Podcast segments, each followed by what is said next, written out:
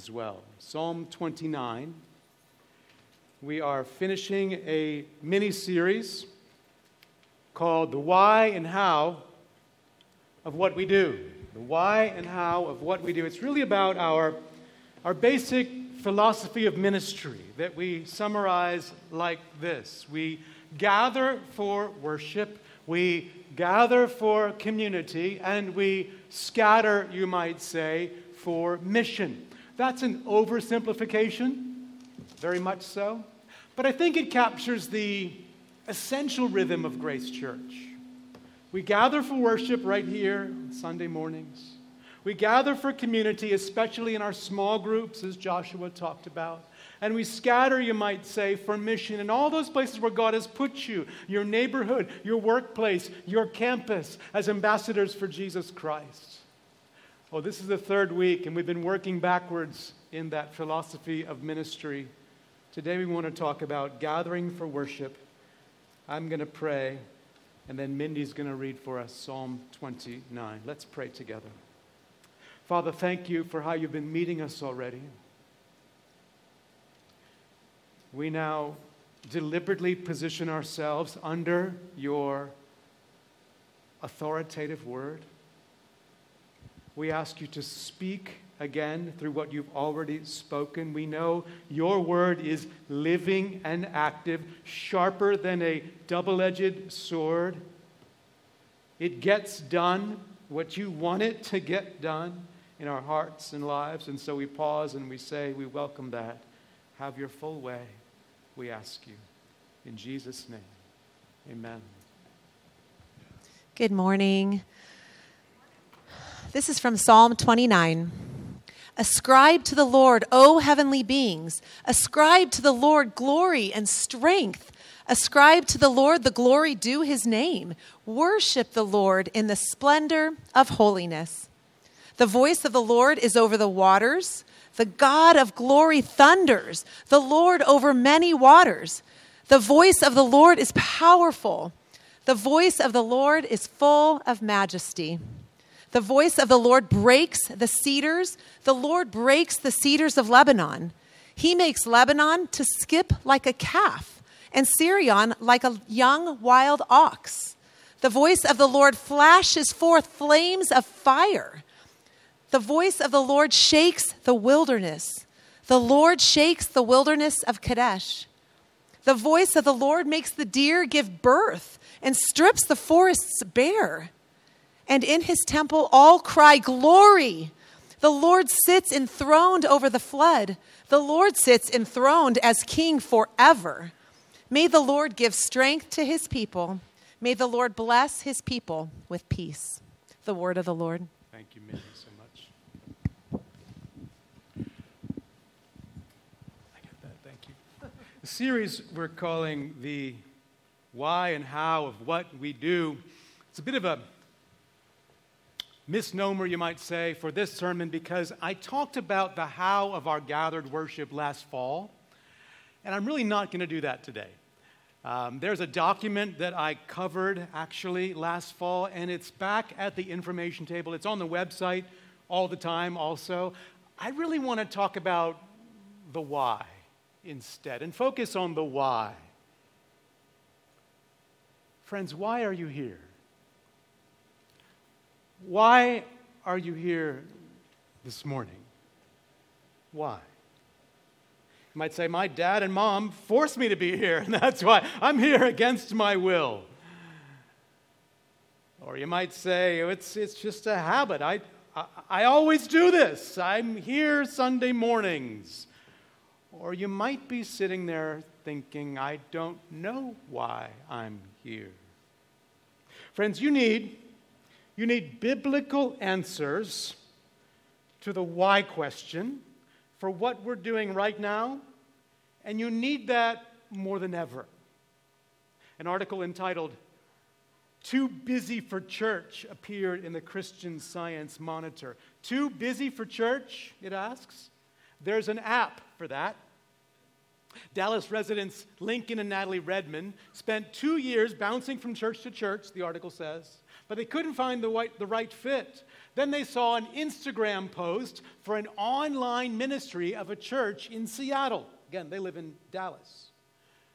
We have a new location, the pastor said in the video, and that location is everywhere.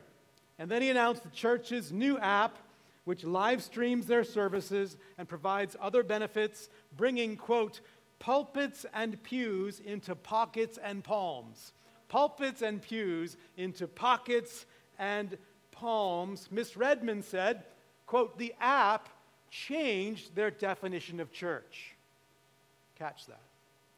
The app changed their definition of church.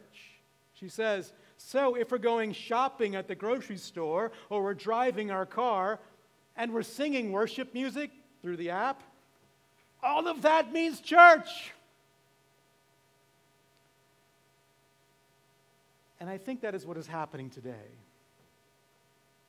We're allowing the convenience of technology, the blessing of technology, to change our definition of church. And what happens is we begin to, perhaps subtly but seriously, devalue gathering as a church. Now, that's nothing new, but I do think it's more pronounced now. We forget why we gather like this. Have you possibly forgotten? We start to think, well, it's fine if I make it, but you know what? It's fine if I don't. I mean, San Diego has a lot to offer. I can take it or leave it, gathering on Sundays for worship, other Christians. I mean, maybe I'll make it, but you know what? I might get a better offer. Maybe something else will come up. Maybe I've got other commitments that are more important to me. So here's my question.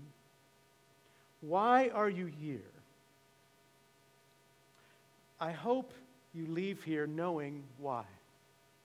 Because we need biblical convictions informing this practice, and I want to give you three. We're going to look at a few different passages. We're going to start in Psalm 29.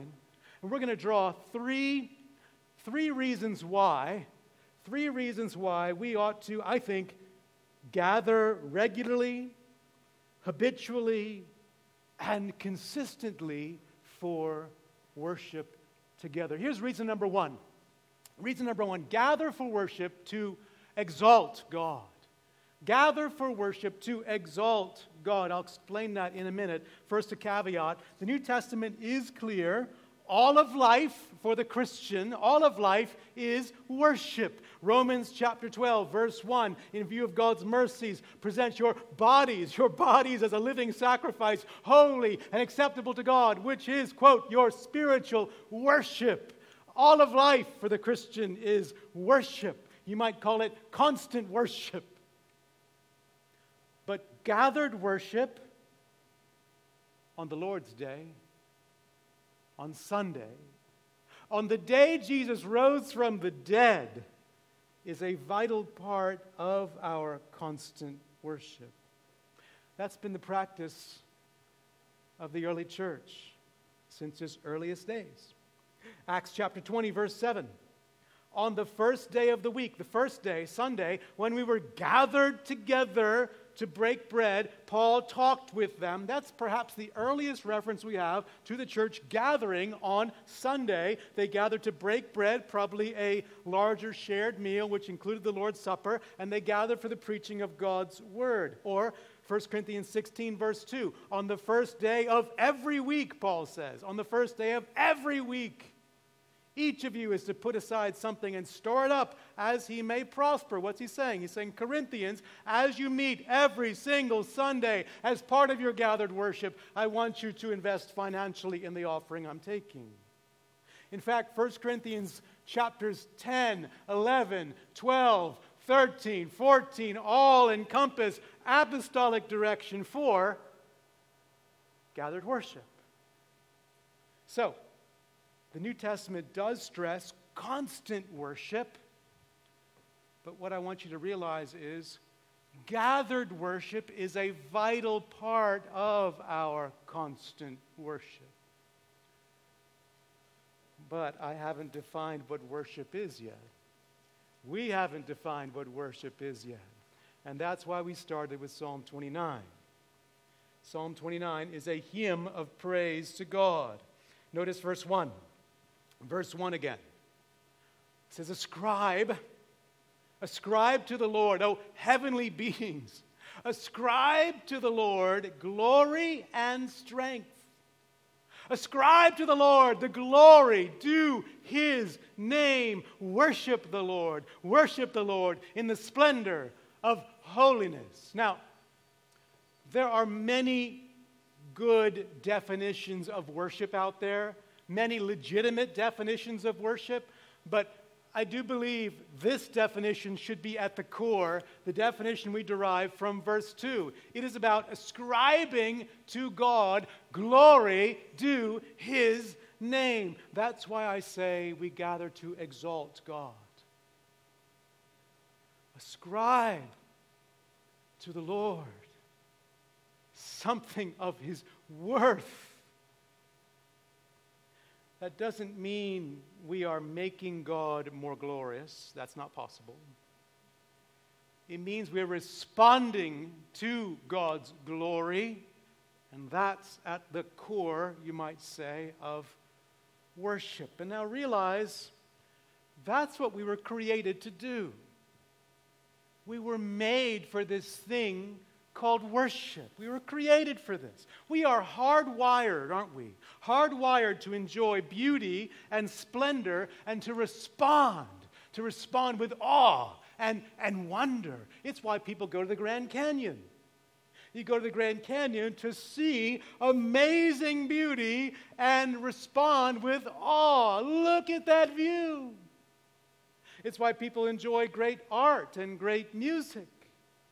I took my lovely bride to an art exhibit recently, not knowing that they would have on display in this exhibition one of Van Gogh's famous sunflower paintings. And this particular painting is one of Sung's favorites. She has studied this painting, and she has taught fifth graders this painting in our kids' school. So we're taking a tour of this art exhibition, and it's a group of about 20 of us maybe, and she is ahead of me in the tour group. She's leading the charge in the tour group. I am lagging behind, and then I hear from my wife across the tour group an audible as she saw that Van Gogh sunflower painting. That's how we're created. To behold beauty and respond with awe. Worship is when we realize God's transcendent beauty, His all-surpassing majesty and beauty and worth, and we respond with our soul's ultimate, our deepest awe and wonder, our greatest joy and satisfaction. That's worship.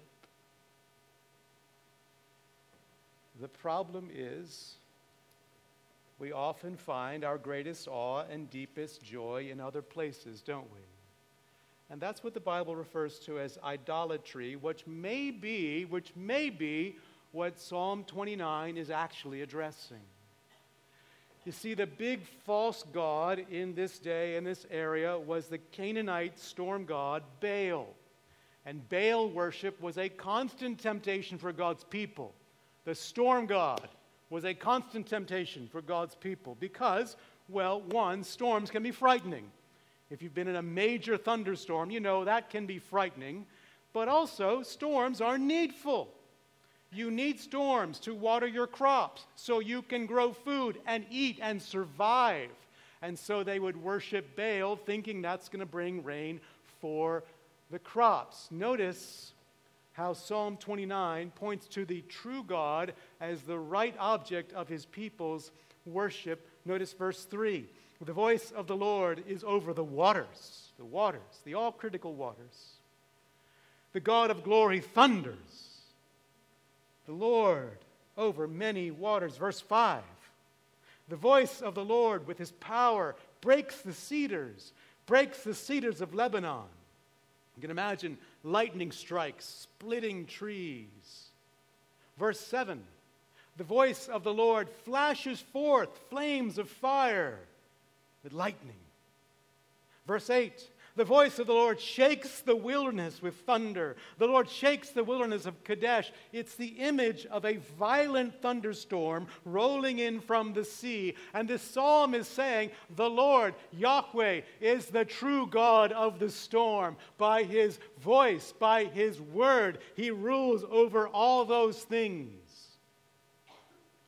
And then notice the connection with his people's worship in verse 9. The voice of the Lord makes the deer give birth and strips the forest bare. And in his temple, all his people cry, glory. He's the true God. Don't worship Baal. Worship him. So catch this. It seems like an effect described in Psalm 29 is that the false worship in our hearts would be pushed back by the true worship of God. And isn't that what we need, friends? Isn't that a good reason to gather and exalt God like this?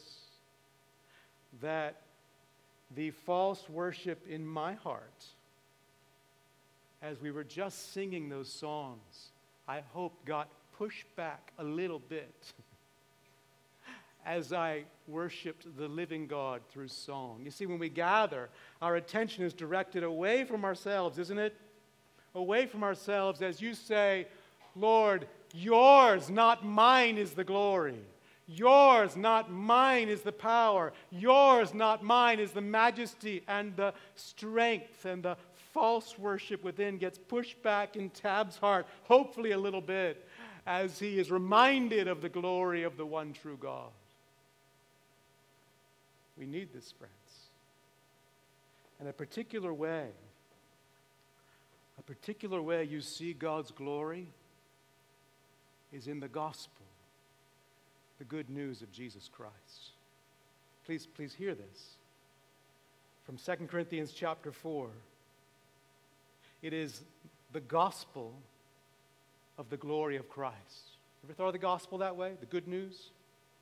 It is the gospel of the glory of Christ,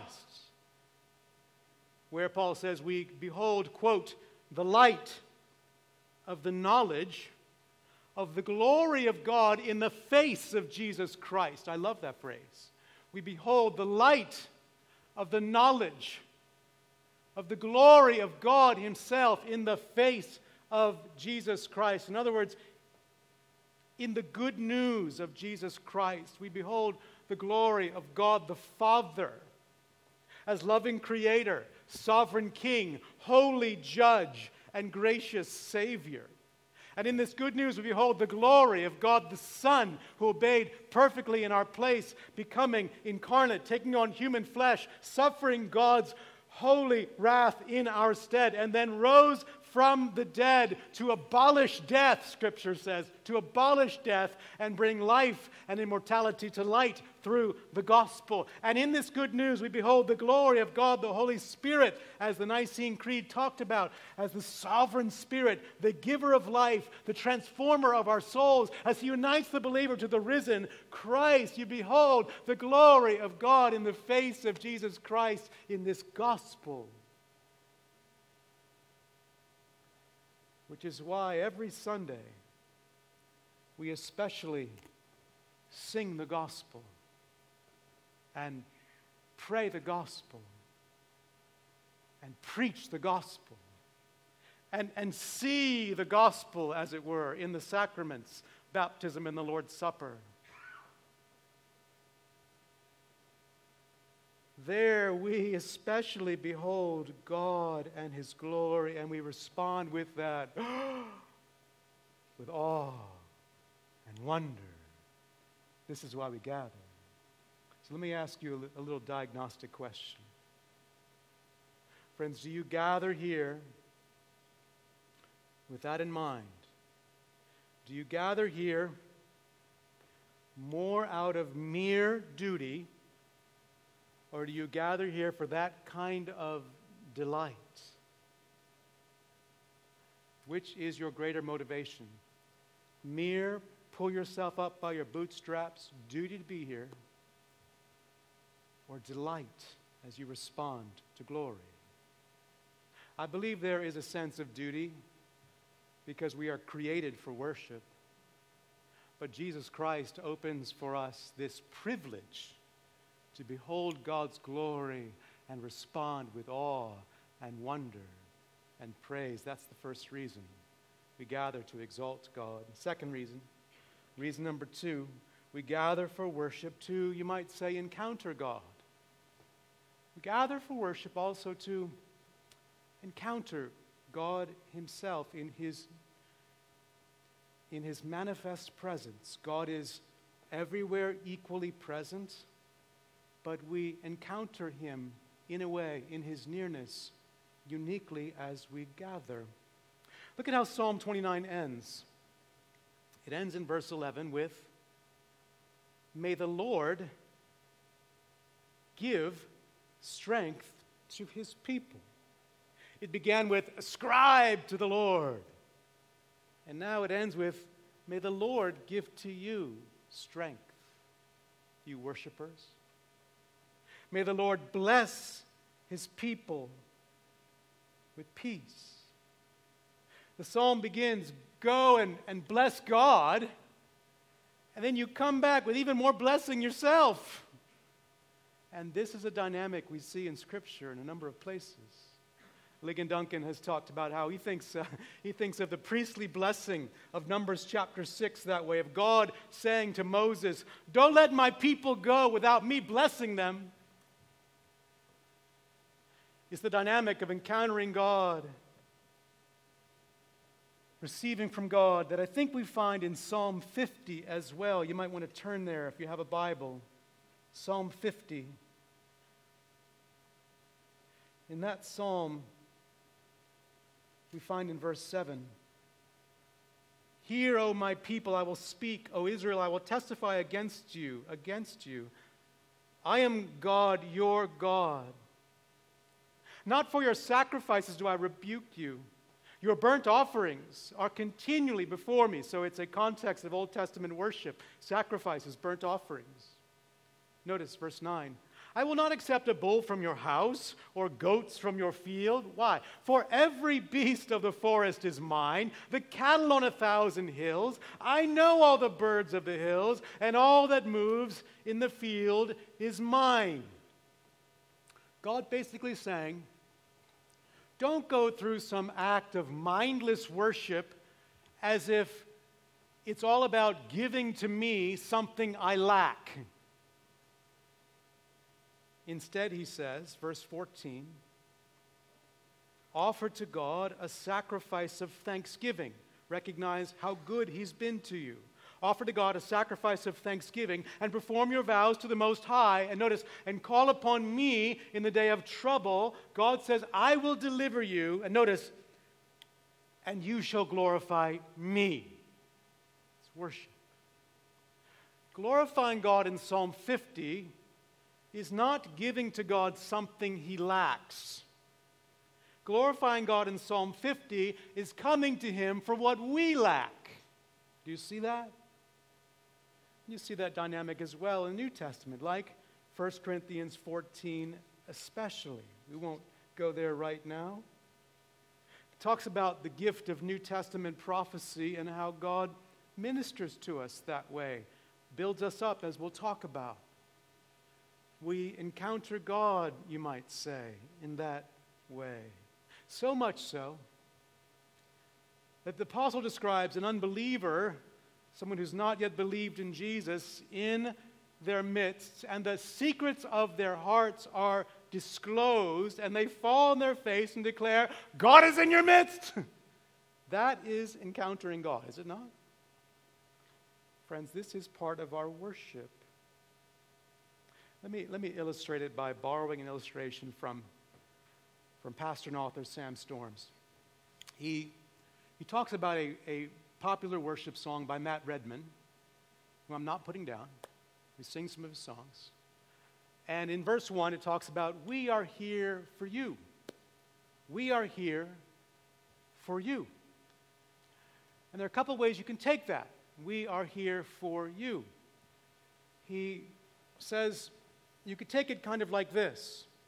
Imagine that a person in your church is ill and bedridden, and while he is helplessly laid up, his house suffers disrepair, the yard is overgrown and in desperate need of help, and so you and your home group from church show up at his house seeking to do for him what he cannot do for himself.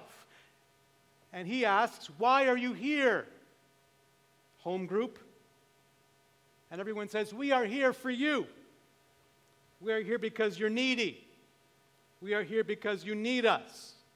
We are here to help you. That's one way to think about that worship line and worship in general. Biblical worship is more like this. He continues the illustration. After your hard day at work on your friend's yard in 100-degree temperatures, you are desperately thirsty. You are parched. And suddenly there appears a truck at the curb offering ice, cold, refreshing water. You run to the driver and say, we are here for you. Little different, right? He says, you are there for what the driver can supply to you. You don't pretend to bring him anything other than your thirst. You are desperate for refreshment. You are there humbly asking him for what he alone can provide. Life-giving, thirst-quenching, soul-refreshing water. Friends, that's what I hope Matt Redman meant. That's biblical worship. That's what I mean by encountering God. He is glorified as the giver. And you recognizing you're the needy receiver. And that's the kind of worship Jesus makes possible, isn't it? He says in Matthew 11, come to me, all you who labor and are heavy laden. I will give you rest, rest for your souls. He says in John chapter 7, If anyone thirsts, let him come to me and drink. Now, certainly those are pictures of salvation. I think they are pictures of salvation. But I ask you, don't we enjoy those blessings of salvation, in a sense, over and over as we keep coming to Jesus for renewed rest for our souls and renewed drinking for our thirsty hearts? Don't we continue to enjoy that? And as we do, that's worship too. So ask yourself this diagnostic question.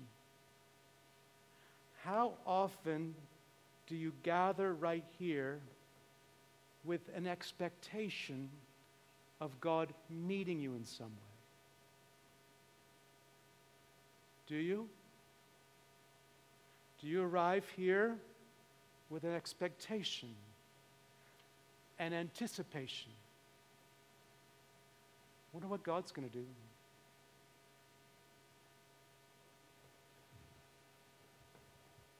Now, I don't mean you are looking for that special feeling, that the music be just right and it moves you. That's too much pressure on Scott and the music team that he's asking for musicians to help with. It's not about coming here and saying, I hope the music moves me just right. I hope the lighting is appropriate for the mood. I mean, these fluorescent lights are always beating down on me and ruining the feeling. I don't mean that. but I do mean an expectation, an expectancy that God wants to glorify himself as the gracious giver, as you recognize you are the needy receiver, and that's part of your worship. See, I know it can be tempting to say, I'm too weighed down to go to church this morning. But it's then we need to say, I'm coming again to gather with your people to find rest in Jesus. I know it can be tempting to say, I feel too dry spiritually to come and gather for worship. But it's then we need to say, I'm coming and gathering in with your people, Jesus, to drink again for my soul. It can be tempting to say, I'm too overwhelmed by life, I'm too busy, schedule's too full to gather for worship. But friends, it's then we need to say, God, I'm gathering because in this time of trouble, you will deliver me and I will glorify you.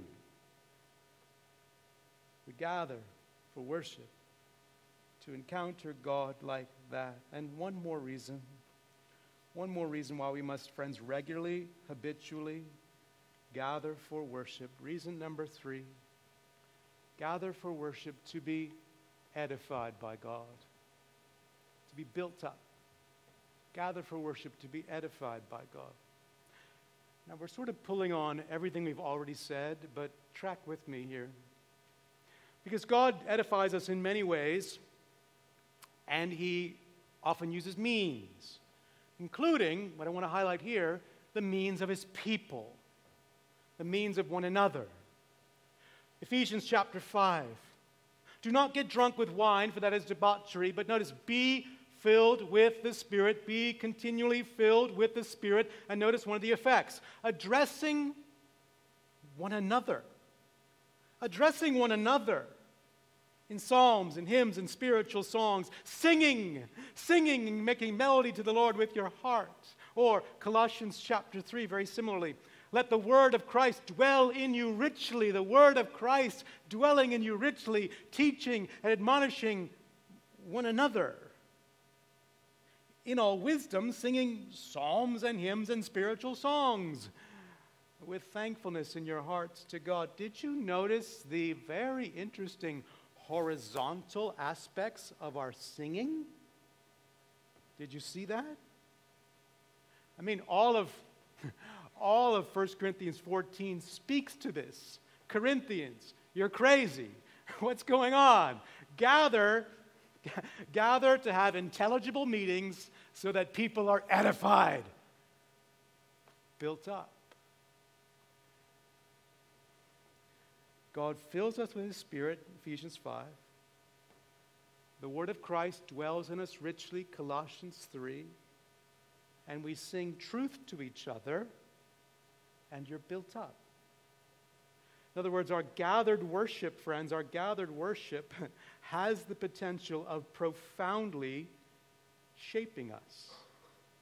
A negative example from history is from a guy named Arius in the 4th century. Arius denied the deity of Christ. Very deadly heresy he was promoting, denying that Jesus is fully divine as God the Son. Well, Arius was a heretical theologian, but a capable songwriter.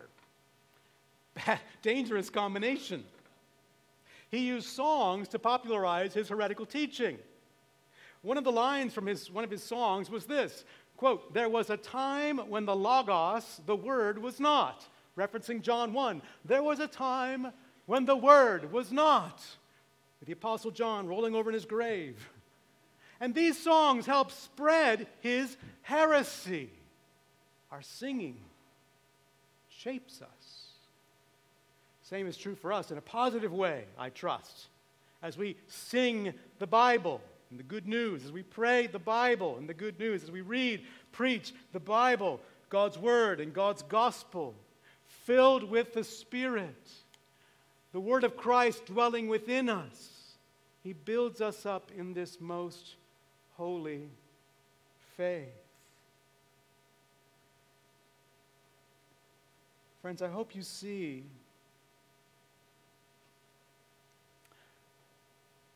that when some people say Jesus didn't create an organized religion, they're mistaken. He very much expects us to organize. Those verses are saying, have meeting times and meeting places so that Ephesians 5 and Colossians 3 and 1 Corinthians 14 can happen and you build each other up. So I want to ask you one last diagnostic question. Do you still see your need for other people right here in this community center on Sunday mornings? Do you still see your need for others that they might be edified? And that you might be edified yourself. It's why we think of our services as a team sport, not a spectator sport. We're after participation together, not personal consumption. It's easy as Americans to come as a consumer, thinking, do I like the product? No, we come with all the players on the field. Everyone's in the choir. Everyone's to sing. You can thank me for this later, Scott. Everyone's to engage with God's word in the preaching. It's not just a monologue. You're engaging with God, I hope, right now. We take the Lord's Supper, communing with God together as a body. Friends, do you see your need for others as you gather right here and their need for you? We began asking, why are you here? And I hope you can answer that question now. I hope it's not, my mom and dad forced me to be here. I hope it's not merely, it's a habit, that's a good habit to have.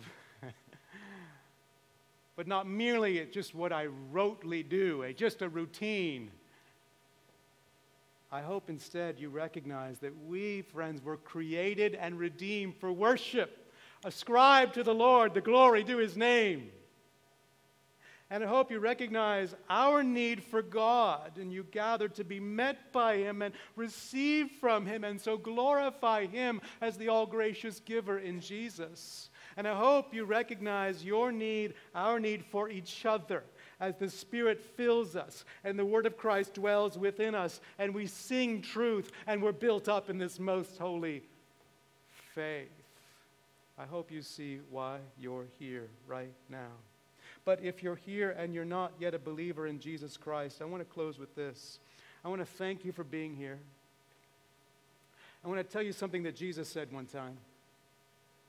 He was talking to a lady who was, at the time, I think, very far from God. And Jesus said this to her.